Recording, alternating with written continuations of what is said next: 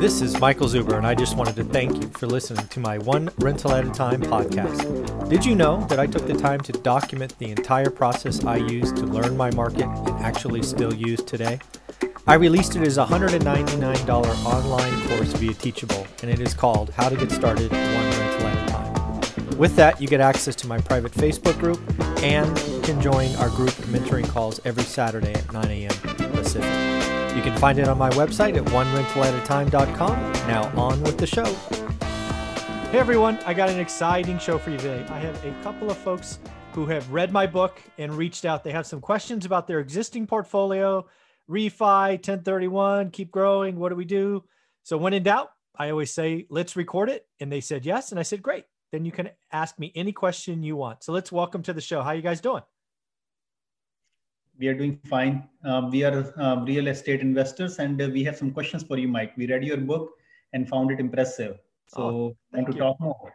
Awesome. I appreciate it. So, um, why don't thank you go ahead? Yeah. Oh, of course. Yeah. Thank you for being willing. Not everybody's willing to be recorded. So I, I appreciate that. So what you want to set up your question for me, at least in broad brushes, and then we can get into it from there? Yeah, sure. So, uh, you know, we own a few rental properties all over the country. Mm-hmm. Now, the question is, you know, whether they are not making much cash flow, anyways. Right. So, the question is whether to do a refinancing for them mm-hmm. versus uh, we can do like a 1031 exchange for uh, like take one of them and yep. then do 1031 for that one and buy uh, like multi-family unit. Mm-hmm. mm-hmm. Yeah. So, so, um, you were nice enough to share with me your list of port your list your portfolio. Um, and let me just ask some questions first because when i looked at it a couple of things struck me. Uh, one of them you just mentioned and that is hey we, we own stuff in several different states. Uh, i counted four. Does that seem about right? Four different states? Yes. Mm-hmm. oh hi little one All right. So one of the things that first hits me, and again, I talk to students all the time, is I think most people are better off trying to learn one market, right? It seemed like, hey, we're in Michigan, and I already forget the other ones, Washington, and a couple of other states. The first thing I would do before making really any moves is is try to figure out where you want to be. I think that's the first thing you should answer because what you lose when you go to multiple states is you lose economies of scale. Um, you add risk because like when you're in four states my opinion only somebody's ripping you off right? Because you can't you can't watch all of them. You can't do all these different things. Uh, so the first thing again be, even before we hit record was wow we're in we're in four different spots. I understand how that could happen. But that would be the first thing i would try to do is i would try to pick one maybe two and then i would try to consolidate. That that's the first thing that hit me. The second thing that hit me is um, they seem to be very different property types. Be just and again, I'm just looking at the loan balances, right? Some of the loan balances are way up there, and some are kind of what you would expect. And I'm like, it, it sounds like they're all houses, but is are they all houses, or was there a multifamily in there or something? They are all houses. Okay, yeah. And then the last, go ahead. Sorry. Okay. And then the last thing that struck me is you have a couple of alligators, right? If you read my book, the only picture in the book is an alligator. And, you know, my stance on alligators is you cut them out, remove them, right? Mm-hmm. So for me, again, I don't, there could be lots of reasons you bought them. There could be family reasons. I, I don't know any of that stuff. But, you know, if I had a property that was a negative thousand or $2,000, I would do everything in my power to extricate myself from that situation. And that wouldn't mean refi that wouldn't mean 10 that would be like i'm done right? Um, because clearly when i look at your portfolio i'm like okay you guys are clearly high income earners uh, because you're you're supporting what looks to be a, a, a decent amount of negative cash flow which is fine but you don't have to right? Real estate investing as you see in my book you don't have to do that. So my first advice is probably sit down together and say hey where do we want to be honey? Um, you know in five years do we want to have a portfolio? Again, I'm just picking states. Michigan, you know, do we want a, a portfolio here or there? Because that's going to drive a lot of decisions, in my opinion. Because, you know, if you're in a cheap spot like Michigan, you can have lots of units, but you can go broke with lots of units, right? Because if the economy turns and, you know, people keep leaving and, you know, there's lots of things to consider. So for, for folks like you, the first thing I would pick is where do we want to go? Um, because I it wasn't clear to me when I looked at the portfolio that there was a plan. It sort of looked like you looked at a map, you saw some deals, somebody somewhere told you something, and you bought something. That's what it kind of felt like. Um, I don't know if that's true, but that's what it felt like. Um, so that's probably the first thing I would do over the the winter break or holiday break is go, honey, where do we want to be? I'd pick one, maybe two. So that's the first piece of advice. Sure, makes okay. sense. Yeah. Then the other thing, um, just given the numbers that you shared with me about the refinance, um, I, would table that at least until you had a discussion, because yes, sure, you could lower. I'm not convinced. And again, I read an email, so what do I know? But I wasn't convinced you wanted to keep any of those long term. And I, if if you look at your portfolio and say, hey, those two are awesome, we're going to keep those, and they're going to be my our, your child's inheritance someday awesome. Refi those, 30 year loan, cheap debt, go for it. But if you're looking at some of these going, hey, these have never performed, the city's going backwards, um, you know, I think it's it's probably better to unwind from those because again, it's a hot market now. So use this market so you protect your downside. Um, yeah. So the first thing I would do is go through your portfolio of 15, go which ones do we want to keep because they're performing or they're around family or whatever you know, I don't know what that is, two, three, five, ten. I don't know all of them. Then go, which markets do we want to be in long term? Then you could have the refi versus 1031 exchange. Because right now, even if you sold everything in 1031, I don't know that you know your market. I don't know that you have one. And boy, a 1031 exchange could go badly because uh, you're it's all time constrained, right? So I think you need to do some more blocking and tackling. I call it learning your market. I think you need to make some choices. Um, I don't know. I that's what I saw when I read the list. I'll I'll shut up now. You can ask me some questions.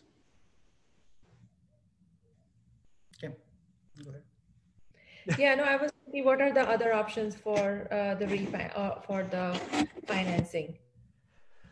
Well, what do you mean by other options? I mean like a other portfolio options. loan, or what do you mean? And the other than the regular banks loan, you know. Yeah, so so your first ten, you could get the so it's a it's there are other loan options, but realize your cost of capital goes way up. For example, there's something called portfolio loans, sometimes called commercial loans. So like if you were going to refinance, you know, the first 10 properties or if you do half and half or whatever, you can you can get stuff in the threes.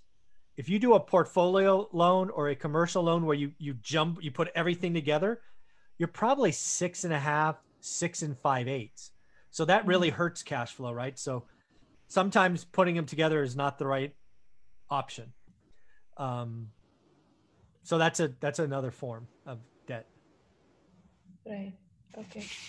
And then uh, where do you um, like if you get a multi-family hmm. uh, you know, building, like who manages for you? Do you manage yourself? No, I don't manage any of my own units. Uh, okay. Even when I started and got that one house in 2001, I didn't have any time. I, I hmm. was I could literally be in three continents in a week and I only was in, in at home one day a week for months on end. So yeah, no, I didn't manage any of my stuff. Property managers. Okay. Even though if they're out of state, yeah, yes, property managers, obviously, right? Mm-hmm. Yeah. And the commercial loans are usually easy to get for multi-family more than five units. That was one. Uh, well, I would actually. So, yes, they they basically loan on the building, right? So, assuming you're buying it right and it's of good quality, because it has to pass certain conditions, your most commercial loans, you're going to put 35% down. Just know that ahead of time. Uh, the amortization is going to be 25 years, not 30 in most cases. And then, unlike residential, you're going to have terms. It'll be three, five, seven, 10, uh, which will then re- the loan will either reset or force you to refi.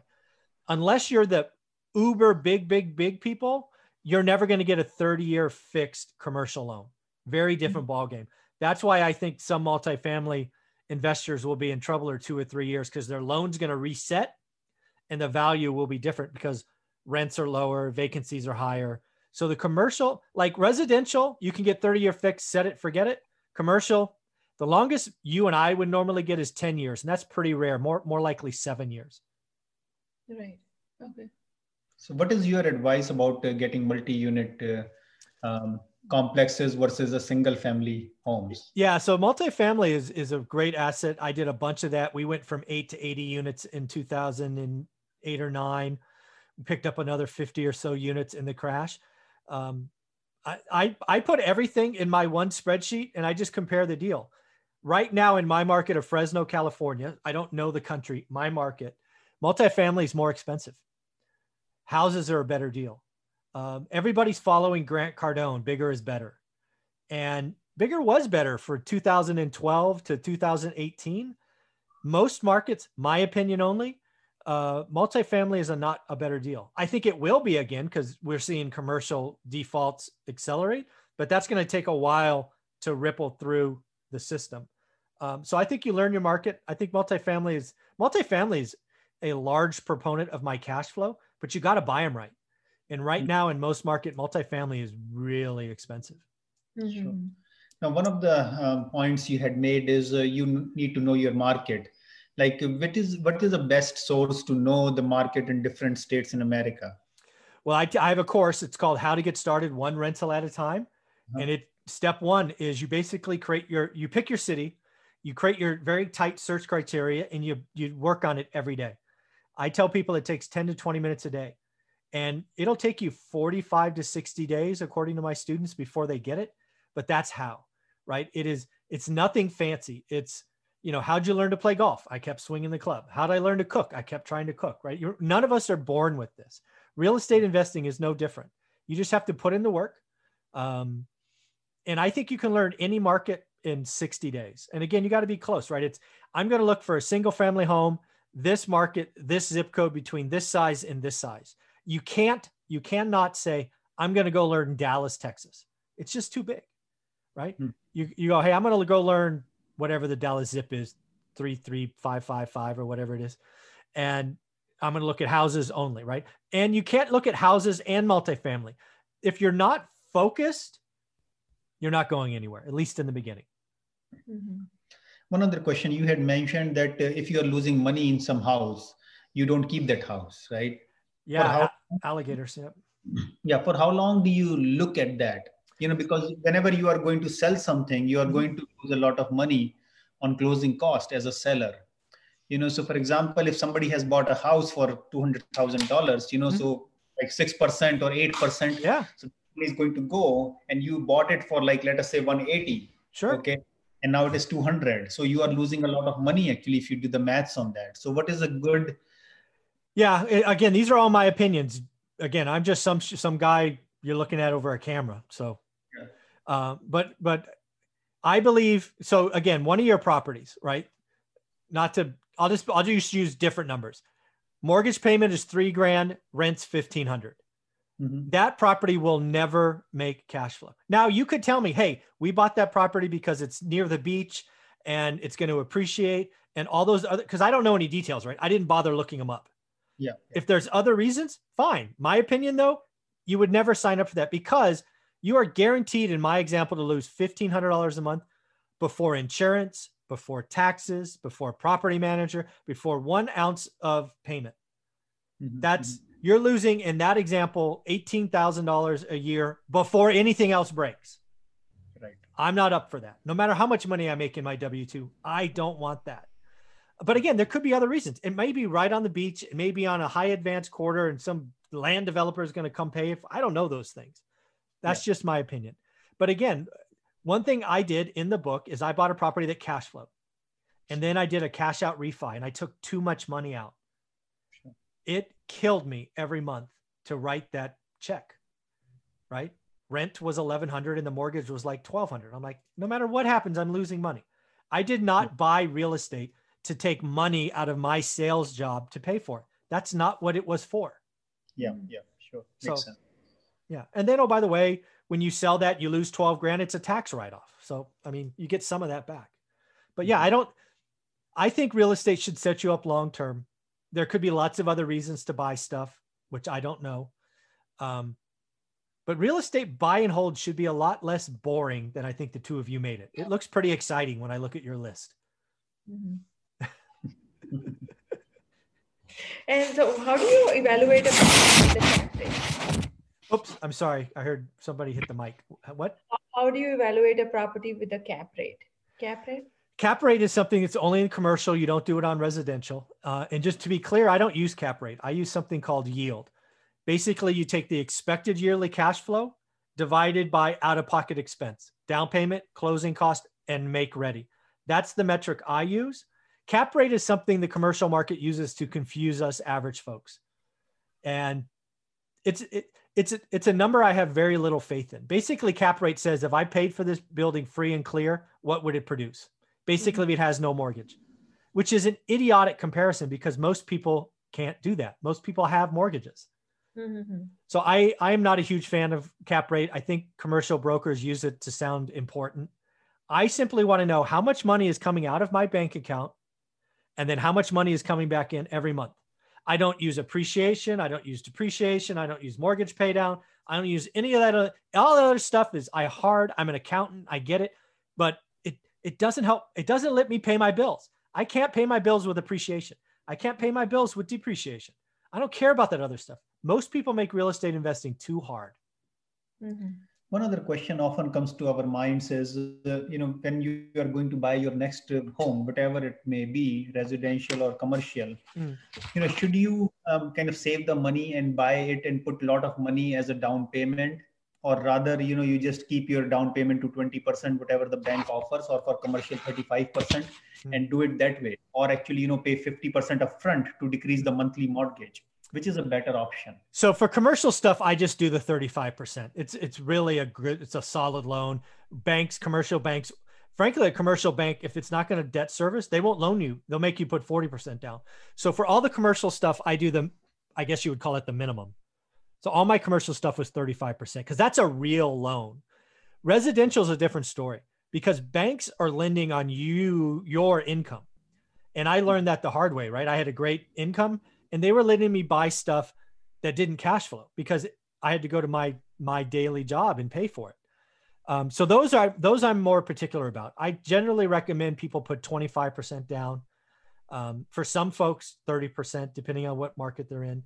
Um, but I generally don't like if you're only putting 20% down, it's probably pretty skinny, at least in most markets. Mm-hmm. I generally my recommendation is 25 for residential.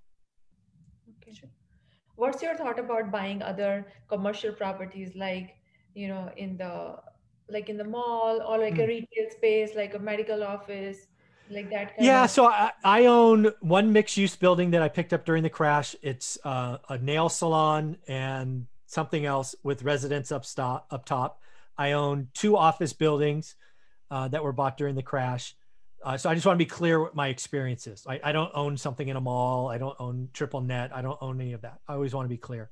Um, I think I think they're okay, but you got to buy right. Like what's most paying today? Hotels. What's next? Probably office. Maybe small retails.